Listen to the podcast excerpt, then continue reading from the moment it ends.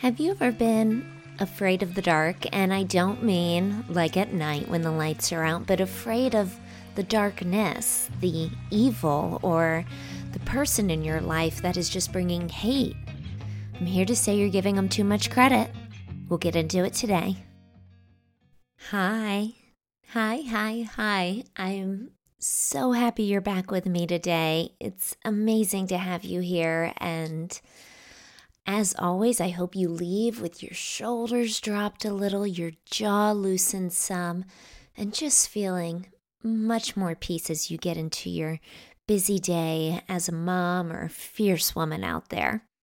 So, today we're going to talk about the light and the darkness. And I'm going to tell you all about my fear of the darkness. And it came from very real experiences. But first, what's the scripture that's going to go along with it because that's what we're doing here. We're being seekers. We're seeking God's wisdom and answers by reading it yourself. So we left off um, last episode uh, talking about the all and the nothing in John 1, verses 2 and 3. And today it's just going to keep going and it's going to get even better, I promise. In John 1, verses 4 and 5, these are real short and simple. In him was life. That life was the light of all mankind. The light shines in the darkness, and the darkness shall not overcome it. That's it. Plain and simple. So let's let's dig into this. What do we think this means? I want you to think a minute about light and darkness. Think about when you walk into a dark room and, you know, it's early in the morning these days when my alarm goes off at six. It is still pitch black out. And I stumble into the kitchen and I flip the light switch, right? And what happens? The room is instantly flooded with light. The light shines and it takes over all the darkness. It can't stay dark where there is light. Let's not get all spiritual yet. Just think about the physics. You cannot have darkness where there is light. It is physically impossible. Let me let me break it down even more. So, do you ever buy your kid like some glow in the dark item and immediately they want to see how it glows? This happened to me a few weeks ago.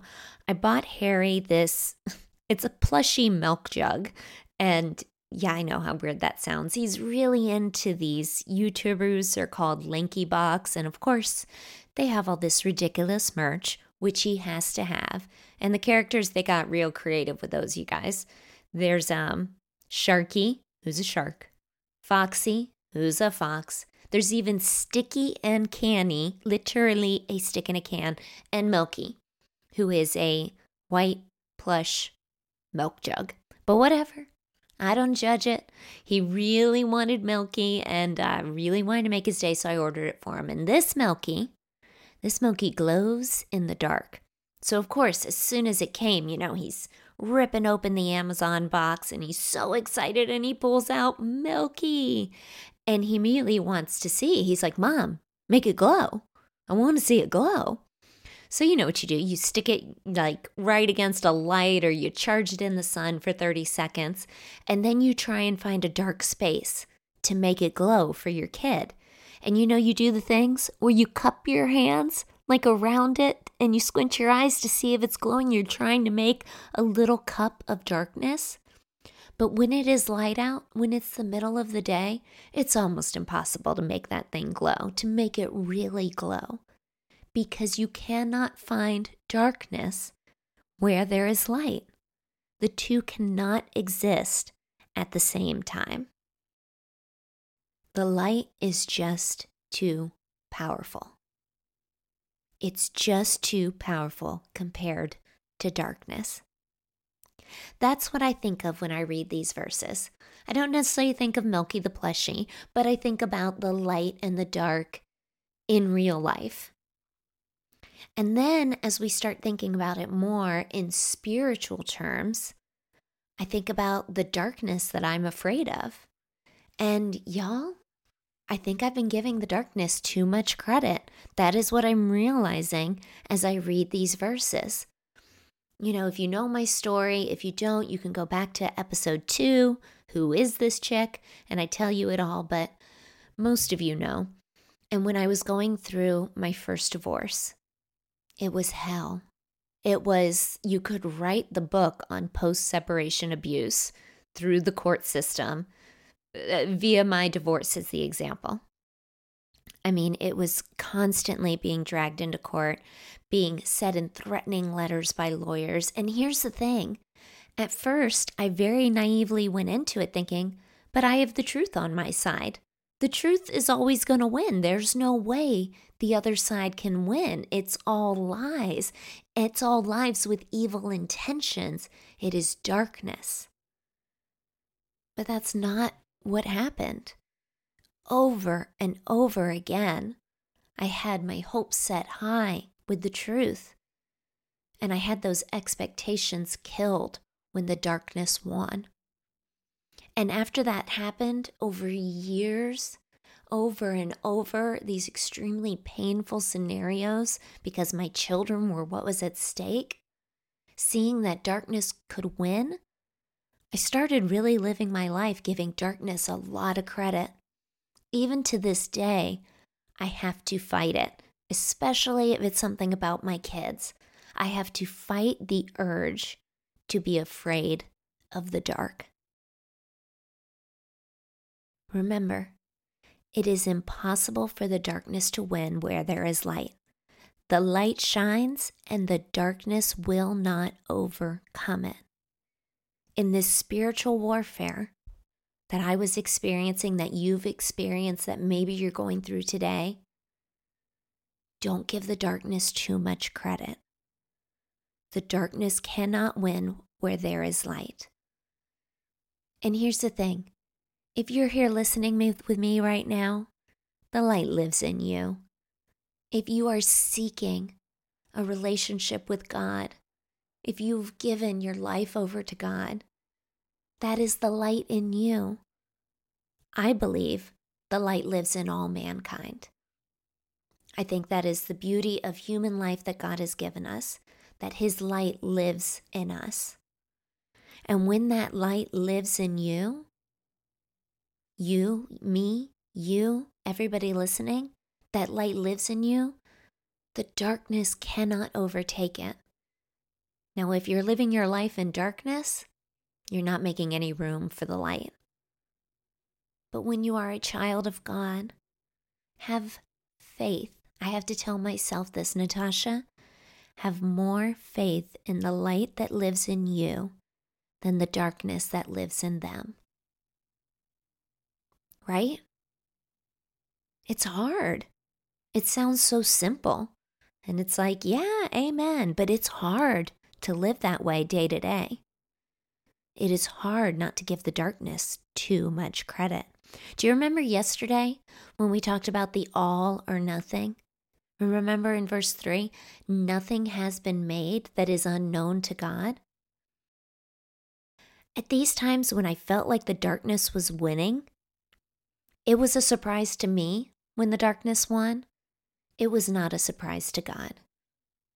And it wasn't if it, it was maybe in that moment, maybe in the battle, that it felt like the darkness was winning. But in the grand plan, now that I'm I'm here 10 years later and I can look back on my life and see more of the bigger picture of why things had to happen, the darkness didn't win. It was just a step in the process.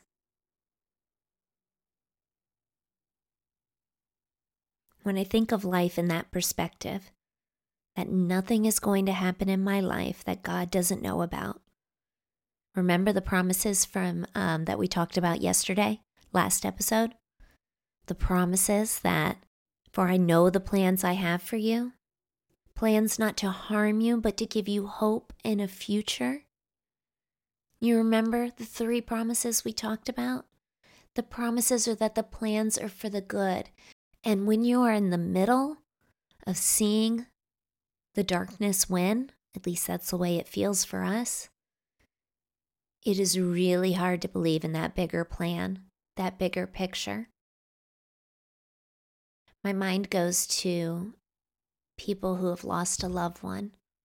I cannot even fathom having a child that is sick, losing a child. I can I I don't know if my faith could stretch that far to believe that it's part of a bigger plan. But that is the, that is God's promise to us. Plans not to harm you, but to give you hope and a future even when our human brains cannot make any sense of it. My human brain cannot make any sense out of why God lets some horrible things happen. But I do believe in His promises. I do believe that there is some sort of bigger picture that maybe I never get to see that are the plans to give me hope and a future. And I, ha- I have to remember the light. I have to remember God lives in me, therefore the light lives in me. It's another promise. I can know that the darkness can overcome me. It is never going to overtake my family because God's light lives in this family. I've given so much of my life over to fear. So many years over to fear. Fear of men. Fear of bad things happening to me at the hands of men. The men who stalked me and harassed me for years during my divorce. My ex husband. My dad. I live in fear of the way men can screw up my life. But I cannot tell you, you guys, as I've been on this journey of faith these last few years, how that becomes less and less over time. One thing that I always remember, I almost got it tattooed on my arm, which I'm really glad I didn't because every time I get a tattoo, it ends up turning out terrible. I'm somehow tattoo cursed. But I almost got tattooed in my arm faith and then like the greater than symbol, like in math, faith greater than fear. Faith over fear. Don't let fear control your life. Faith, at least in my experience, faith has been the one thing that puts my mind at ease when it comes to fear. Fear that I'm not going to get what I want, fear that good isn't going to happen in my life, fear that things aren't going to get better for my children when they're going through this awful grief of losing their dad. That's real fear. But I don't have to live my life in fear anymore if I trust in my faith, faith in God's plan, and faith in His promises. His promises that He loves me, that He loves me more than the birds of the air, in hindsight, when I look back at those times where it felt like the darkness won, I need to remember that it wasn't the darkness winning. It was part of an overall plan for my life. And like I said before, we don't we don't always get to know the why bad things happen in our lives. In my life and one could say it's just like a self soothing belief because of all those bad things that happened that should never have happened and happened for so many years to me and my children, innocent children. I have to believe that there's a bigger plan, a bigger purpose. Maybe it is a self preservation subconscious thing, but I just, I truly find peace in believing in the bigger plan. You know, I've always liked to be a storyteller. When I started my blog, Little Pink Monsters, which started this whole thing, it all started with a mommy blog back in 2008. And when I started it, there was something, it was for the first time in my life through writing about personal experiences that I found healing through knowing that it helped someone else. When I would get that one comment on a post, I felt this way too. Thank you so much for honestly talking about this because I feel less alone. It healed the pain of the experience. And maybe, just maybe, I had to go through those years of hell, of what felt like losing over and over and getting beaten down over and over again. All of those holidays that my kids were supposed to be back and they would pass Halloween, Thanksgiving, Christmas over and over heartbreak and disappointment. You know what else happened over and over? I got back up. In the face of gut wrenching pain, the pain a mother feels when she can't be with her children, the getting back up in the face of that pain, that's something. That builds it built strength in my life. It really did. It built strength and it built confidence in myself and confidence in my faith. I like to think of faith as a as an ever evolving growing beast. You put some faith in and then you get to see how God takes care of you and it builds your faith even more. It's like a constantly renewing thing, faith. At least for me, that's the way it's been. So maybe, just maybe, I had to go through all of these experiences so my strength could go, grow, so my faith could grow, so I could hit rock bottom and be down on my knees. Because when God teaches me a lesson, it is usually when I get to the point of desperation that I am willing to get on my knees and ask for help and accept God's will in my life. So maybe it had to happen over and over so I could build the strength, build my faith, build my foundation with God, so I could be here today and speak it into this pretty pink microphone, knowing that it is going into your ears right now and maybe you are going to get something from it. Maybe that's the why. Maybe it's just nice thinking. The point is, I don't need to know. I just need to believe in something bigger than myself is happening. And I need to believe that the darkness cannot win on its own. Light is just too powerful. When you turn the lights on, the darkness goes away. It never happens that you turn the lights on, unless a bulb is out, that you turn the lights on and it stays dark. That the sun comes up and it stays nighttime. It cannot happen. And so it is with the darkness you face in your life. Have faith in the light and that the light lives in you. It lives in all of us. And by having that light, there's no way for the darkness to overcome you. If you are struggling with addiction, go back to episode two. I have been there. I know what it feels like to have this dependency on this substance drive all of your thinking. I mean, I it it is a test of my patience when people say, "Why can't an addict just stop?" They just need to be stronger and stop. It is not a test of strength. It takes over your brain and your life, this indescribable urge to feed the addiction. You will do anything. You will become someone that you do not recognize. But even then, even in the face of a incredibly strong darkness like addiction, if there is light in you, it will not overtake you. It did not overtake me. Things got pretty bad, they got pretty dark, but that light was still in me. So the darkness could not put out that flame. If you have an evil in your life, maybe it is a significant other, maybe it is a parent, maybe your husband cheated and it's the other woman.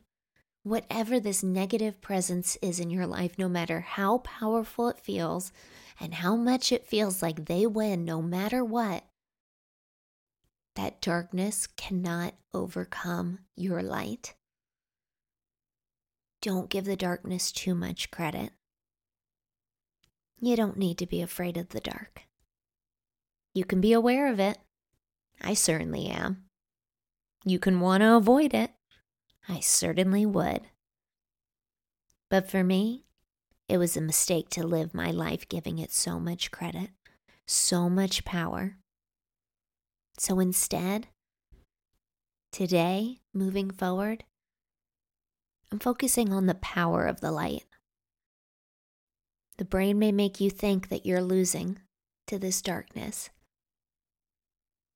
But you got to remember the darkness physically, spiritually, cannot overtake the light. And that light lives in you. Ah, my shoulders just dropped. I hope yours did too. Thank you so much for being here. Thank you for giving me this quick nugget of your time, whether it is driving on your way to carpool, listening while you're grocery shopping, or maybe you're making dinner, or you were genuine, or you were generous. I promise I talk for a living. You were generous enough to give me that little nugget of quiet time in your life. I say a big, big thank you. If you like what you heard and you want to give back a little, I don't want your money. If you could just l- please leave a positive review on Apple Podcasts because apparently that is the way you keep expanding. So I would so appreciate if you could leave a quick review. I can't wait till next episode. I can't wait to talk to you again. I get so excited for this time. I'm like counting it down already. But I'm going to let you go. I'm going to let you get on with your day. Take care. Take care of yourself. Be gentle with yourself.